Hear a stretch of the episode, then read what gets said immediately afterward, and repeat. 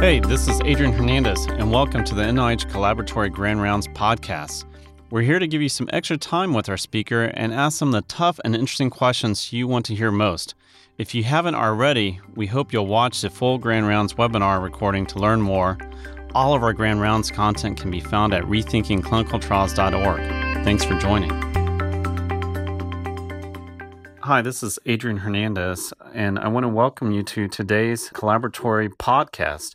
And we're here with Harlan Krumholz, who just gave a fascinating presentation on preprints what, why not, and how. Harlan's been leading the discussion around this nationally from Yale and really has some great thoughts about what this could look like. Harlan, welcome. Let's get started. So, what is preprints and the concepts behind it? Thanks, Adrian. The idea around um, preprints, which exist and are highly used in a lot of other areas of science, like physical sciences, physics, astronomy, in economics, and a lot of other areas, is simply a means by which scientists can post pre-peer reviewed content on a server and know that it will be preserved, archived, searchable, findable, downloadable to others in the scientific community.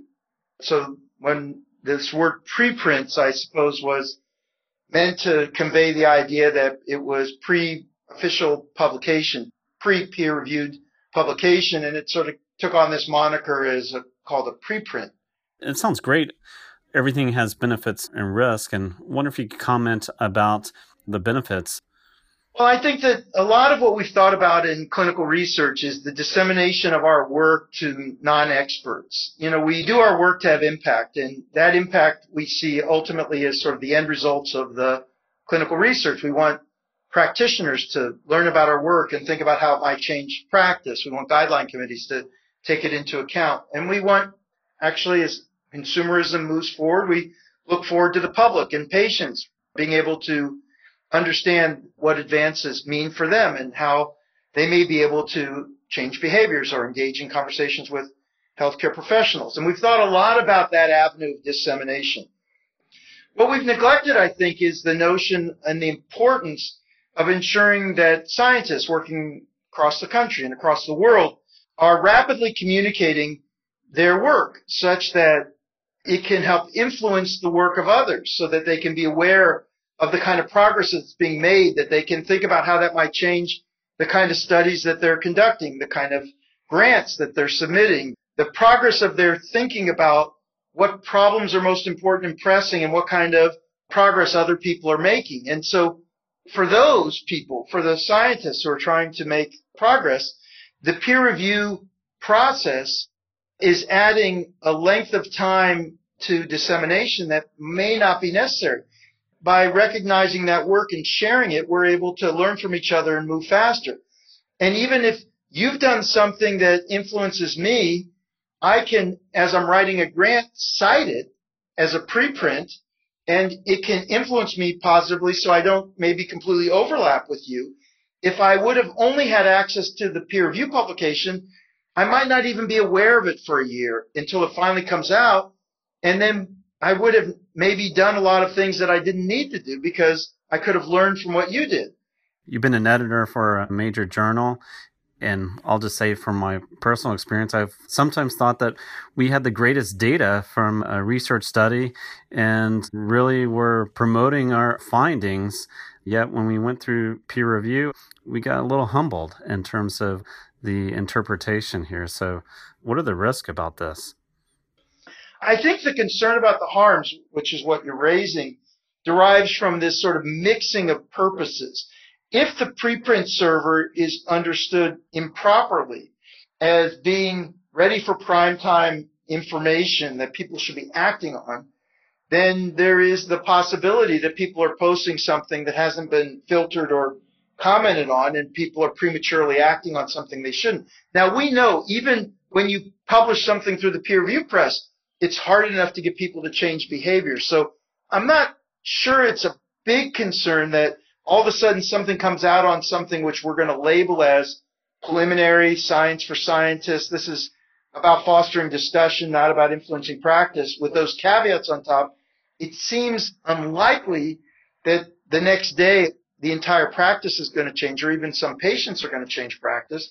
But that is something we have to think about. I mean, we have to make sure we're, we're properly framing what this is. I mean, in the same way when we go to the national meetings, we are presenting often preliminary data. Even sometimes a reporter may report on it.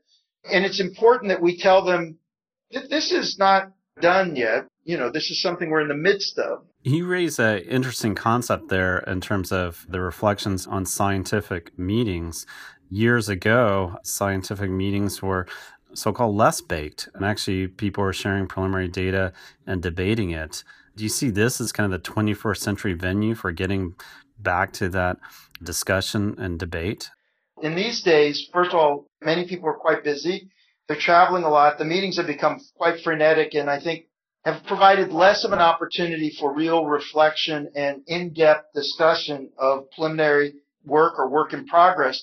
And it's become more of either people presenting fully cooked stuff that gets published simultaneously or sort of just rapid interchanges, not really in depth. And what do we need today? Well, we need something that's continuous. It's sort of like a, a platform for collaboration that's open 24 7 that enables people to communicate with each other when they need to.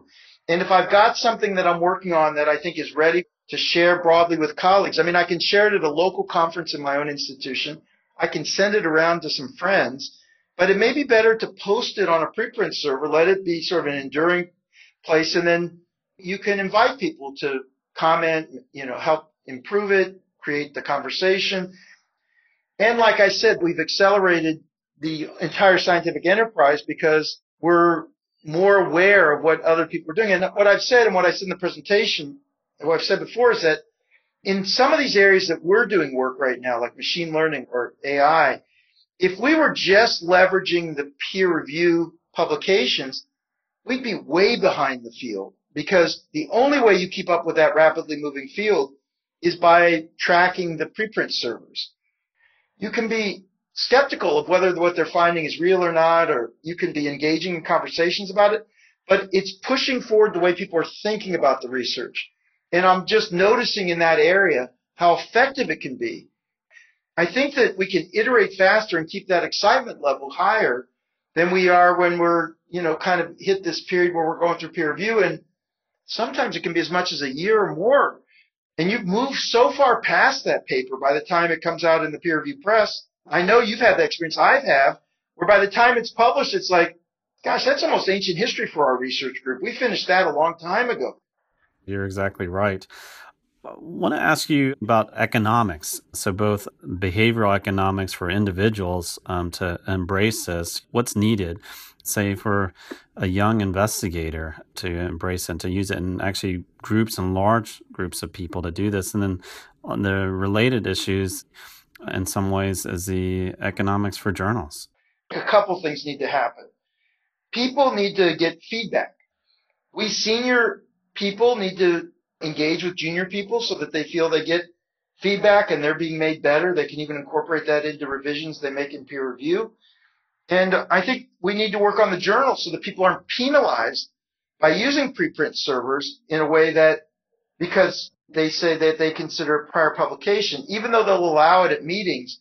Right now, some journals are saying that if you put it on a preprint server, then they consider that prior publication. So we have to work on diminishing the penalties, and we have to make it a vibrant community. This is an experiment, right? If the experiment works, the scientific enterprise will be better off because we are learning about what our colleagues are doing, and they're learning what we're doing, and we're helping to make their work better, and they're helping to make our work better, and we all see our common mission about making the world better. So, Harlan, this is great to hear the benefits and also addressing what's the risk. How do we make this happen now? I will say that you know our team at the Yale Open Data Access Project, the YODA project, you know, group that has been primarily focused on fostering data sharing and open science and trying to get get the opportunity for people to take advantage of existing data sets. We've sort of turned our attention to say another area of importance is this this notion of creating a platform on a preprint server. And so we've we've sort of committed ourselves trying to figure out if we can move this forward. We're in discussions with people at bioRxiv, the life science preprint server that's been very successful over the last several years, really has promoted a lot of great communication collaboration in life sciences. And so we're intent on seeing whether or not we can, in working with people like you and the NIH Collaboratory and, and with institutions like Duke, seeing whether or not we can bring together a group of like-minded people who want to give this a try. We sort of created this email at medarxiv, M-E-D-A-R-X-I-V at yale.edu. And if anyone's got any questions or ideas or, you know, we're trying to foster community discussion around this to see whether or not we can push this forward. But our hope is, you know, maybe within the next three or four months, we can pull our community together, have talked to the stakeholders and see whether or not we can make a run at this and then evaluate whether or not it actually is making things better. That's great to hear, Harlan. And so let's see if we can get things going quickly over the next few months and then learn from each other. So, Harlan, thanks again for a great grand rounds and discussion on this podcast. I just want to remind people our next podcast will be with Karen DeSalvo, and she will discuss health is more than healthcare and really highlight her experiences during the Obama administration. Thanks for joining today's NIH Collaboratory Grand Rounds podcast. Let us know what you think by rating this interview on our website, and we hope to see you again on our next Grand Rounds, Fridays at 1 p.m. Eastern Time.